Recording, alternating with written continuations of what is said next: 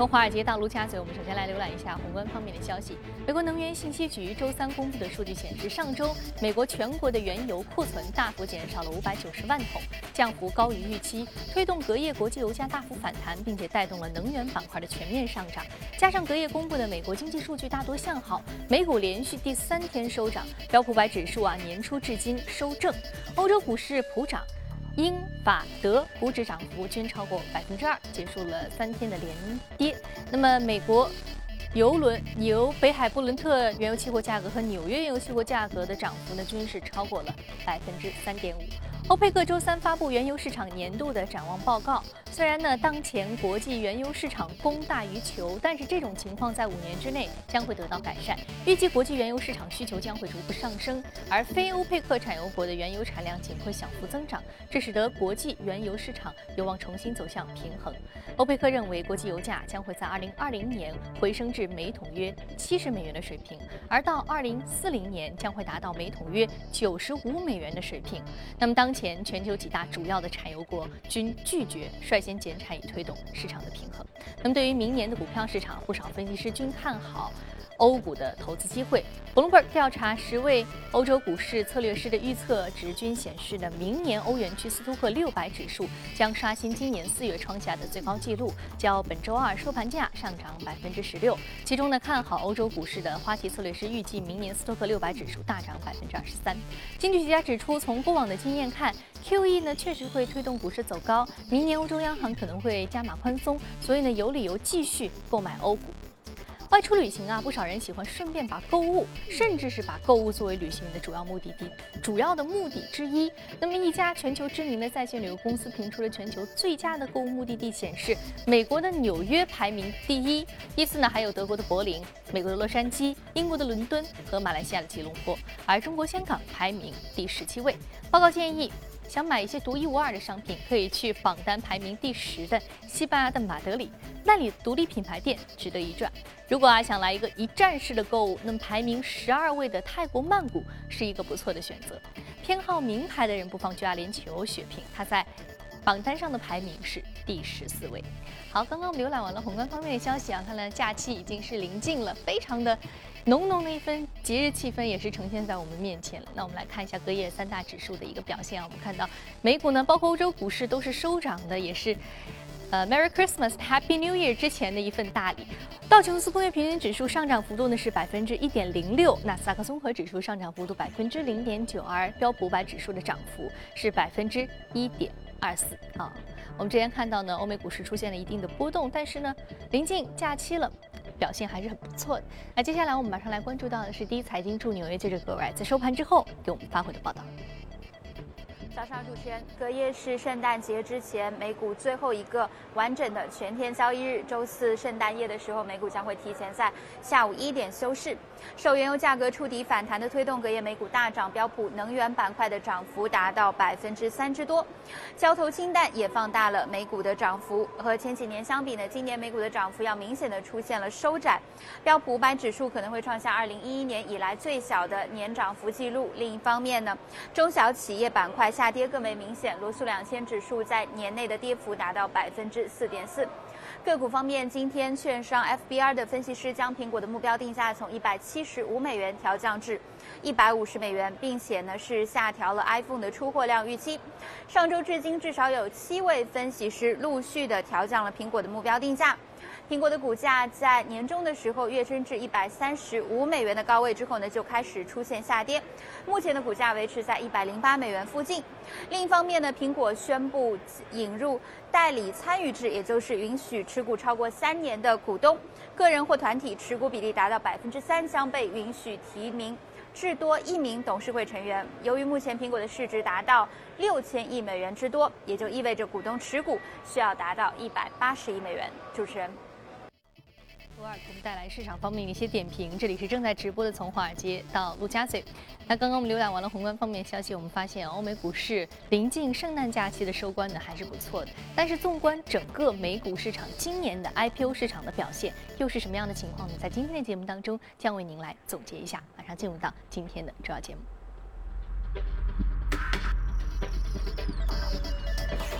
今天我们请到现场的嘉宾是评论员郑子业先生，郑先生早晨好。呃，我们知道，其实，在去年，我们看到去年年末的时候就盘点啊，中概股赴美上市是掀起了一波非常热潮的这样的一个新的局面。但是我们看到今年年初一直到现在为止，甚至说年初、年中到现在为止，其实私有化的声音我们不绝于耳。如果我们从中概股的角度来看一下，您觉得美股 IPO 市场今年的表现可以用什么样的一个词来总结一下？就从整个美股今年的 IPO 市场来看，今年应该是零九年以来最差的一年。你是你用的这个词是相对而言比较差。对，呃，就我们可以从数据上看，就从对比去年的话，二零一四年整个美股是那个 IPO 大概融资规模在八百五十亿美元这个样子，然后今年的话只有三百亿美元，就可以说突然子一下子冰火两重天。然后去年的八百五十亿美元，呃，是一个什么样的概念？就是从呃，零呃两千年以来，就进入二十一世纪以来是最火爆的一年。当然，去年的话，那八百五十亿美元里面有四分之一是那个我们的阿里给他做的一个贡献。呃，但今年的话，因为我们知道，就很多中概股现在已经不是在讨论去美上市了，而是在纷纷的做一些私有化的退市这样这样一个这样一个动作。所以，呃，然后包括今年，因为整个呃美股的形势也不是特别明朗，包括一些宏观的形势，然后一些待上市的企业，他们也没有选择来做做上市这样的呃一个动作。然后因为去，如果我们回溯到去年，去年我们可以看到很多的预测都会说，今年像那个 Airbnb，然后 Uber 这些超级大的那个科技公司会在今年来做这样一个上市。但今年其实已经快过去了，它事实上并没有。对，它事实上那些大的公司并没有做那些上市，然后一些呃质地还可以的那些科技公司，虽然上上了市，呃，举一个例子，像那个上应该是上个月吧，刚上市的那个 Square，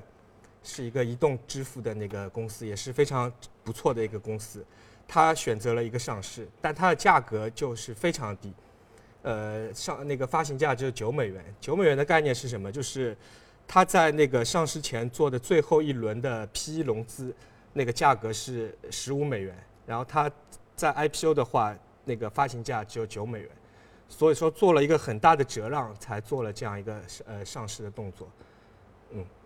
嗯。所以说，呃，那为什么原因呢？我们说，一个是我们看到一个最重要的原因，就是今年以来我们一直讨论说美联储加息，啊，会收紧整个海外市场的资金面，嗯，但是呃，很多的中概股赴美融资呢变得更加的困难，因为有这样的一个加息预期收紧。那但是美国本土的 IPO 市场为什么也是举步维艰的样子？呃，因为其实这样这也反映出整个现在市场投资者风险偏好的降低，对，慢慢的降低。其实如果我们呃。可以回溯去年的一些好的科技公司的上市，比如说 GoPro，GoPro 的话，它上市的话，呃，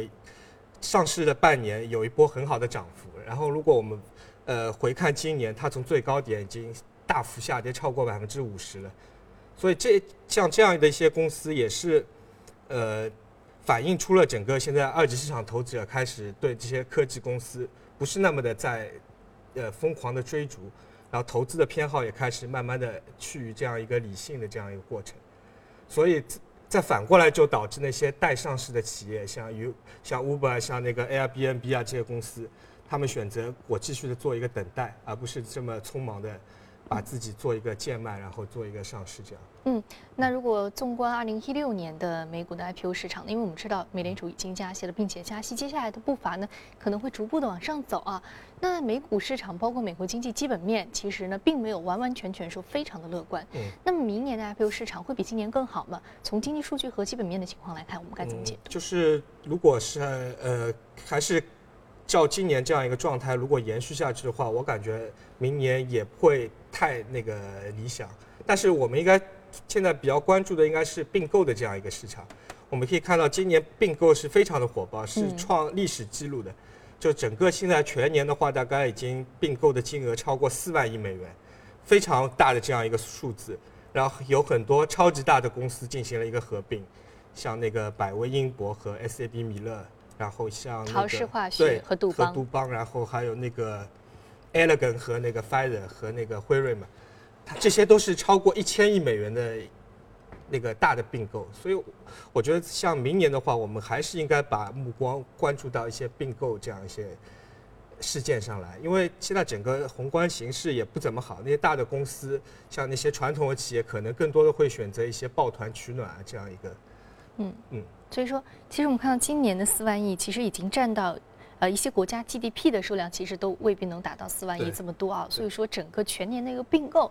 的一个资金量已经达到这样的一个呃水平，其实不仅仅是这个学界，还有这个学术界啊，还有这个市场，其实都已经很侧目了。所以在明年，我们可以更多的依然是关注并购、对收购这方面的一些交易的一些情况。对，相对来说，IPO 可能还是会相对来说比较惨淡一点。嗯，那如果对于个人投资者来说呢，怎么看？呃，对于个人投资者来说，我觉得像明年美股的话，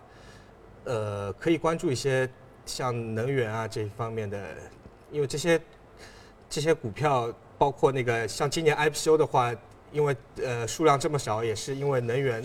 股这方面的拖累也比较大。像整个石油啊，现在价格都非常的低，那整个我觉得个人投资者还是可以关注一方一下这方面的投资。如果把时间周期拉得长的话。来看，嗯，好的，非常感谢郑子怡先生这一时段的一个精彩点评。接下来我们通过盘面了解一下各位领涨的板块和个股分别是什么。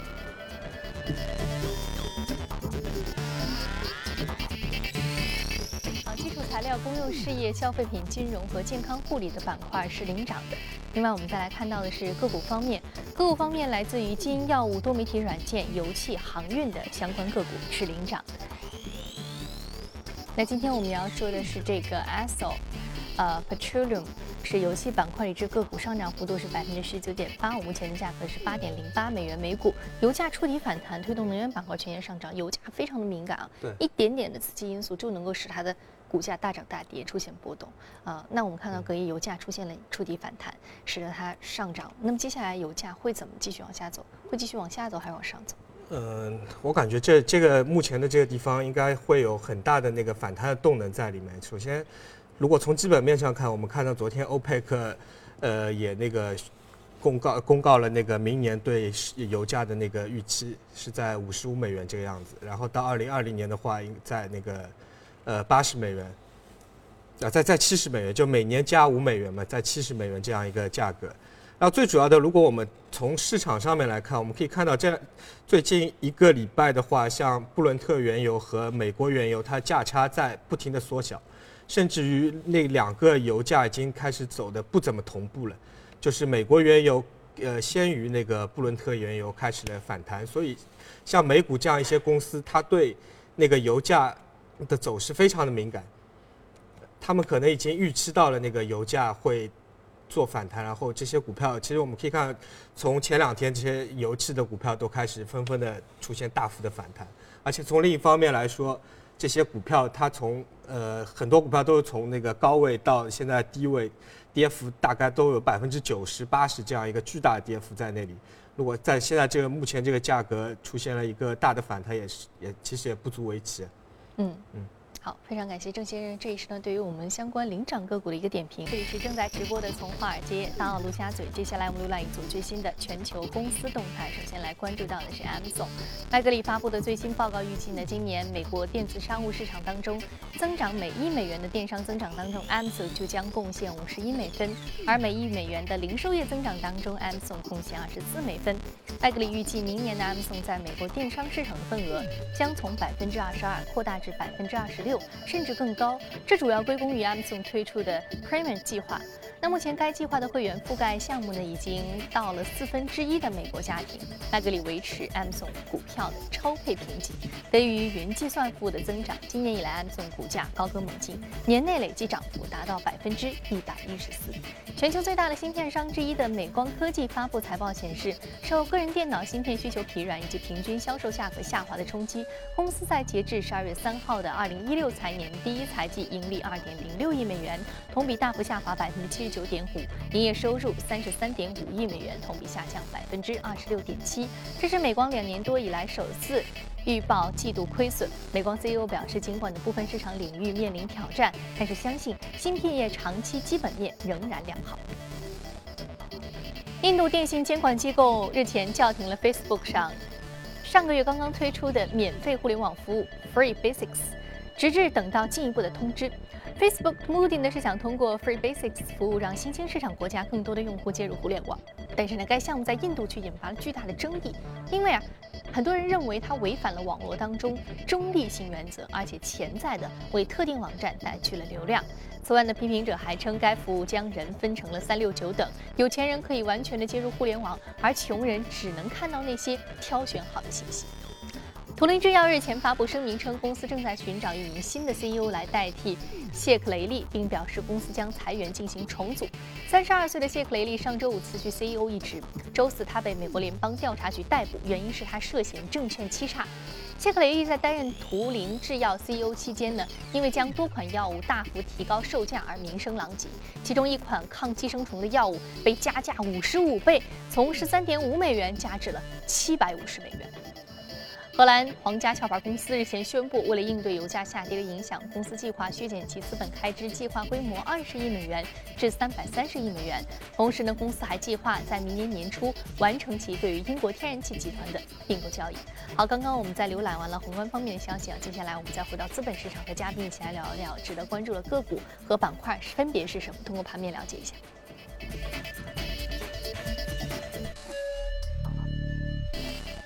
我们首先要说到的是快餐连锁板块的一只个股，另外呢，我们要说到的是半导体板块的个股。先来说一说这一只快餐连锁这只个股，其实在节目当中是第一次提及。那今天你提它主要目的是什么？呃，因为像 Chipto 的话，现在已经是成长为一个非常大的公司。现在麦当劳的话，已经把它视作为最大的那个竞快餐连锁行业的那个竞争对手。呃，这样这家公司它有最大一个特点，就是它。所有的那个食材，它就都是一个有机的那个食品，它不是它的，比如说它的肉，它不是从那些大型的屠宰场去，呃，收购过来，然后它都是从那个农户去做那那个采购，所以它的那个食品非常的那个环保，有机，对，但是相对而言成本是不是会高一些？呃，但它的价格其实也不贵。如果你到美国去看，像美国你到那些个它的奥特莱斯。奥特莱斯有很多那个快餐店，麦当劳啊，什么 Subway 啊，什么肯德基，它跟价格差不多。必必胜客对，差不多。然后，但你到那个奥特莱斯如果去的话，你会发现，就唯一一个在排队的，肯定就是那个 Chipto。对，因为它它现在成长的真真的是非常快，但它这样一个那个营销也也会也会碰到问题，就像最近两个月，它就受到了那个大肠杆菌的事件，因为它呃很，因为它收购来的那那些肉类。可能那些农户里面被污染了，所以造造成它的股价那个最近也下跌的非常厉害，跌了大概百分之三十。但这样这个公司在过去的九年间，它涨了大概二十倍，现在已经在一千亿人民币的市值。为什么麦个麦当劳将它作为最大竞争对手？我们可以看一组数一一组数据，那麦当劳的话现在是一千亿美元的市值。然后那个 Chipto 的话是一千亿人民币的市值，但麦当劳一千亿美元的市值对应的是它下面有三万六千家门店，然后 Chipto 的话，它只有两千家门店，所以说麦当劳现在市值虽然是那个 Chipto 的六倍多，但它的门店数量是那个 Chipto 十八倍，所以那个，所以我对我个人来说，因为像 Chipto 它非常的那个品牌非常的明确，就是绿色，绿色那个有机，所以。所以，像如果我们回到 A 股市场来看，像最近那个举牌潮非常厉害，呃，那些举牌的那些险资啊，都是找那些大的那个大品牌，对，有品牌的，而且有影响力、有企业文化的公司，非常有特色的那些品牌去做一些举牌。所以，所以从这个角度来来看，就对 A 股来说，我们也可以关注一下这些有品牌那些大的公司。像这些公司，在过去虽然。呃，过去十年间，他们非常的辉煌，经经历了一个高速的成长期，但是在这两年开始逐逐渐的进入到一个，呃，非常平静的这样一个阶段，但感觉有可能到今年或者明年，这些这些那个老牌的那些品牌类的公司、消费公司又会有一个有一个那个好的那个表现在里面，就表现的形式也有可能是通过那个被举牌啊，也有可能是通过。二呃二级市场投资者对他们品牌的在挖掘这样一些。嗯，好，那我们来看一下相关值得关注的标的板块，分别是伊利股份、贵州茅台、五粮液、东阿阿胶、云南白药、片仔癀、同仁堂、格力电器、美的电器啊。刚刚你说到是有品牌效应的龙头公司，但是我们看到这是 A 股传统的一个消费股，那其实呢很多是和我们生活息息相关，比如说我们说万科是和我们的这个居住息息相关的，还有这上面包括呃饮料。这个食品，还有这个药物以及电器，对，呃，相关都是和我们生活联系非常紧密的整个大消费板块的一些个股。对，所以说这些个股产生的这个龙头的一些企业，其实是比较值得关注的。对，嗯，那接下来我们再来看到另外一只个股啊，是来自于半导体板块的。半导体板块其实我们在节目当中说的非常的多。嗯，那知道我们其实知道在 A 股市场上。呃，其实半导体的相关行业的这个涨幅也一直是备受关注的。对，嗯，那我们今天要说的这个半导体这家公司是全球第三大的一个封测企业，对，它也是属于半导体行业的一个细分的板块，是不是？对，像那个细品的话，它是半导体封测行业的第三大的那个全球第三大公司。封测的话，它是处于那个半导体的最下游的最下游这样一个地位。然后西品的话，其实我记得在大概两个多月前有一期节目，呃，我已经我拿出来讲，但可能那次时间不够，因为那但那一次西品的话，它是被全球第一大的公司日月光，也是一家台湾的公司，日月光那个时候也是对它做一个强行的并购，但那个时候西品做出了一些反击，包括请来了那个郭台铭的那个富士康。呃，对，红海就他的母公司红海来做他的做他的那个战略投资者。然后这次我们讲到西品，是因为那个我们的紫光又开始有大动作了。紫光这一次投了一百一十亿人民币，然后去入股了那个西品百分之二十五的股权。然后包括像紫光的话，他在最近又入股了那个全球第五大和第七大的两家台湾公司，一家是那个历程，然后还有一家是南茂科技。所以。对于紫光来说，他在入股完这三家公司以后，其实他已经，呃，在半导体行业已经整个产业链都有了布局，包括那个上游的芯片设计，它有那个展讯啊、瑞迪科啊，包括在那个中游的那个芯片那个制造，它现在呃那个同方国兴，它下面同方国兴这次定增了那个八百个亿，非常大的一个数目去做一个呃那个芯片的工厂，然后包括它收的那个。呃，美国的那个西部数据，然后包括西部，包括它间接收购了那个 SanDisk，因为西部数据又去并购了那个 SanDisk 嘛，所以所以说紫光也是呃间接的入股了 SanDisk，然后现在包在它那个它又在下游现在入股了这三家公司，所以我我们可以看到紫光现在产业布局非常的清晰，就上中下游。它其实全部所以说是将将整个半导体行业的一个产业链全部打通了。对，然后我如果我们再看那个单纯的看西平这样一家公司，这样封测企业，